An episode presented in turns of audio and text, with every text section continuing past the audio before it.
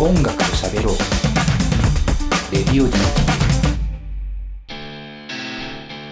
オ。さあというわけで、シスターレイで理想的現実をお送りしました、今週も先週に引き続き新曲持ってこい次戦スペシャル2021夏をスタッフの皆さんとお送りしております、シスターレイね、僕ねこれニュース出しというかニュースを掲載してますよね、レディオ DTM というホームページでね、そこでねニュースを出して見た記憶がありまして、その時に音源も聞いた記憶がありますね。なので今日2回目かな聞くのと思うんですけど、シスターレイってね、3ピースオルタナティブプログレバンドですか、はい、プログレって感じはあんまないような印象がまずありましたね。オルタナティブな感じはすごくあるんですけど、なんかもっとなんていうんですかね、めちゃくちゃ変調とかすんのかなとか、なんかこうテクニック的な部分というか曲の構成の複雑さみたいなところがあるのかなと思ったけど、まあそんなに割とスタンダードな、ロックナンバーっていう感じがしましたね。でプラスで説明文に単美で美麗なという一つね単語も使われておりますけども、まあこれはね確かに単美的な印象はすごく受けました。なんていうのかな、こうゴシックなというかね、ちょっとゴスっぽい印象を受けますよね。多分これはね、歌の歌い上げ方とかね、楽曲の、まあ、音作り的な部分がでかいのかな。まあ、あとはそのコード感とかも全体的になんていうのかな、ポップでパーンって感じじゃなくて、ちょっとこうマイナーなニュアンスが多い、少し怪しい世界観というかね、まさに短美とも言えるような世界観があって、この辺がまあゴス感というかね、ゴシックみたいな印象を、つけさせたのかなと僕はなんとなく思っています。ですね、なので全体まず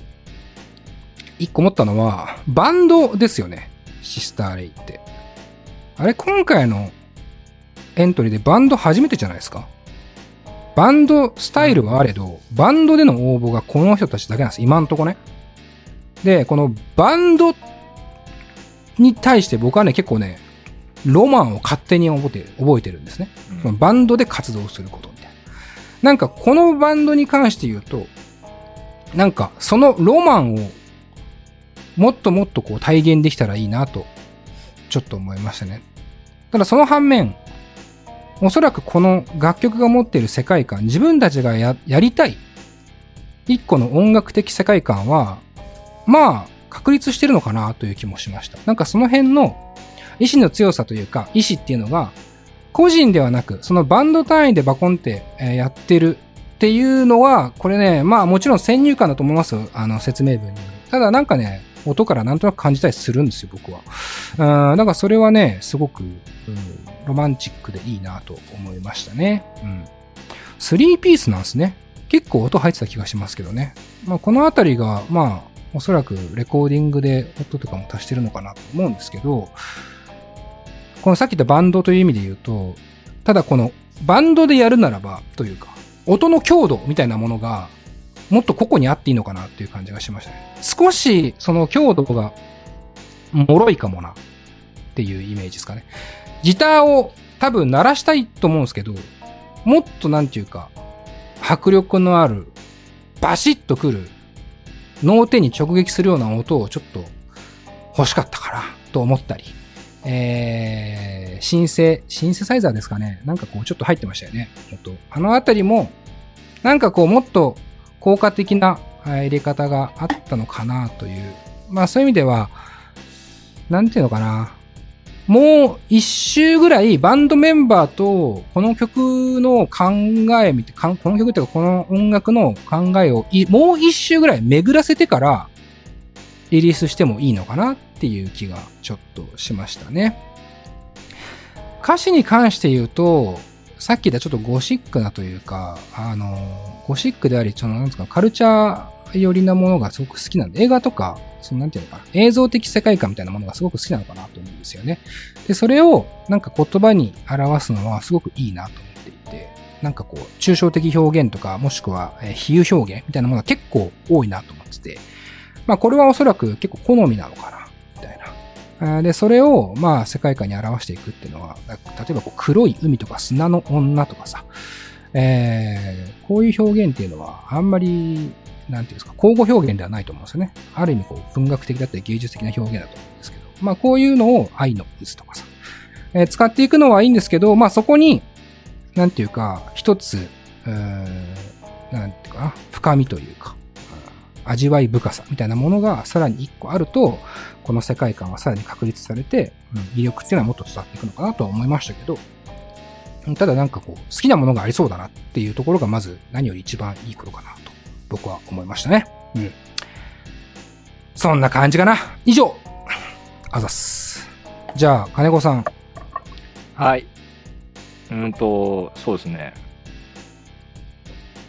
ちょっと気になるのは、そのプロフィールって送ってくれたやつで短美で美麗なスリーピースオルタナティブプログレバンドとなっていますって書いてあるんですよね。はい、短美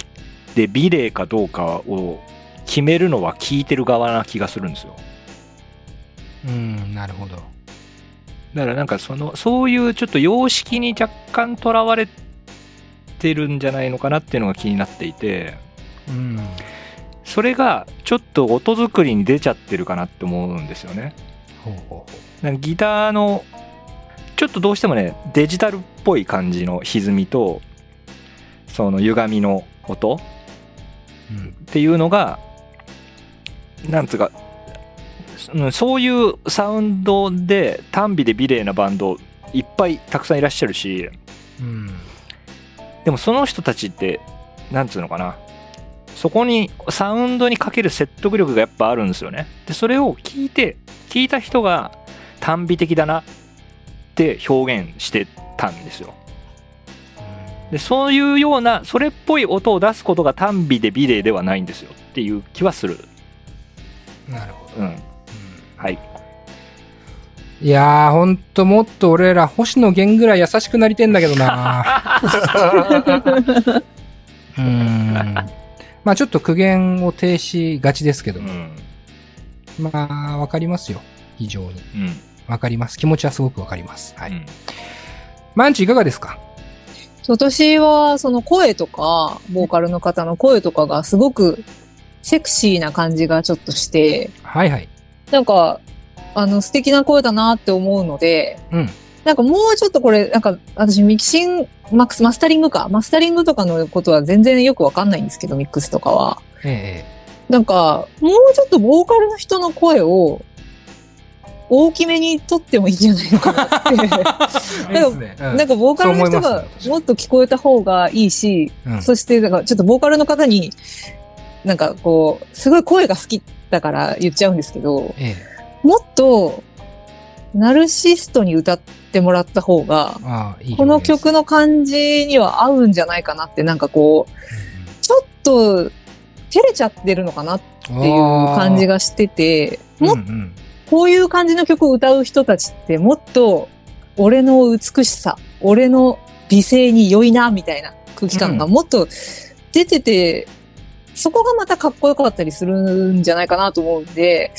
もう少しなんかこう自分に酔って歌ってもらった方が、こっちも入りやすいかなって思いました。だから声は本当にすごく好きです。セクシーで。はいはいはい。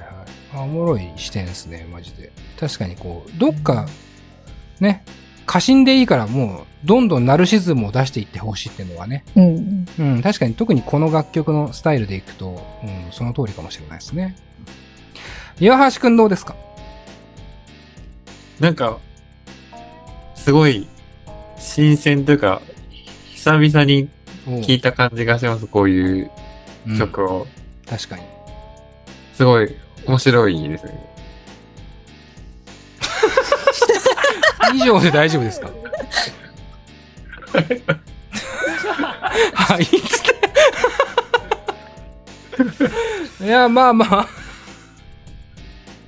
その通りですね。でもね本当にその通りだとも思うよ。俺も思った。久々に聞いたなこの感じって思っただからこそね突き詰めた方がいいっすよね。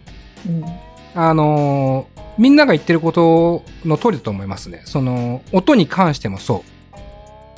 う。んで、自分の歌い方とか、そのナルシズムに関してもそうだし、やっぱりこの音楽で久々に僕が聞いた、まあいっぱいいるんでしょうけど、同じというか、なんていうのかな、近しいものを目指してる人はいっぱいいるんでしょうけど、ただ僕の耳としても結構久々に聞いた感じなので、だからこそ、突き詰めていってほしいなと思いました。あと個人的にはシスターレイっていう、このレイのあれは違うんですけど、綴りは違うんですけど、ちょっとベルベットアンダーグラウンドをパッと思い浮かべちゃうんで、全然関係ないですね、きっとね。曲があるんでね、そういう名前でね。ちょっと思いましたけど、なんか一瞬、おって思ったけど、音楽聴いた感じ、そういうわけじゃなさそうだなって思いました。まあ、そういう意味ではネーミングとかもね、いろいろこう、先入観には関係してきてるのかなと思いましたけども、まあ、総じると、いや、総じない方がいいかもしれないな。シスターレイの皆さんありがとうございます。はい。じゃあ続いていきましょう。最後ですね。はい、ラストです。はい、エントリーナンバー6番。バンド名はアンカレッジです。で、代表の方がコンコンさんです。2017年4月活動開始。キャッチーなメロディーと個性的な演奏が特徴。2018年1月1日にファーストシングル「あの空の下君に嫌われても」より「あの空の下」のミュージックビデオを公開し、同じ年5月28日には待望のファーストシングルを発売。そして、同じ年の7月1日には iTunes をはじめとした音楽配信サイトにてファーストシングルの配信リリースを開始。今年7月28日に念願のファーストアルバムリリースが決定し、アルバム収録曲 Clover のミュージックビデオが先日公開し、7月31日にはアルバムリリースライブを開催。現在都内を中心に精力的に活動中といただきました。はい、ありがとうございます。それでは聞いてみましょう。アンカレッジで Clover。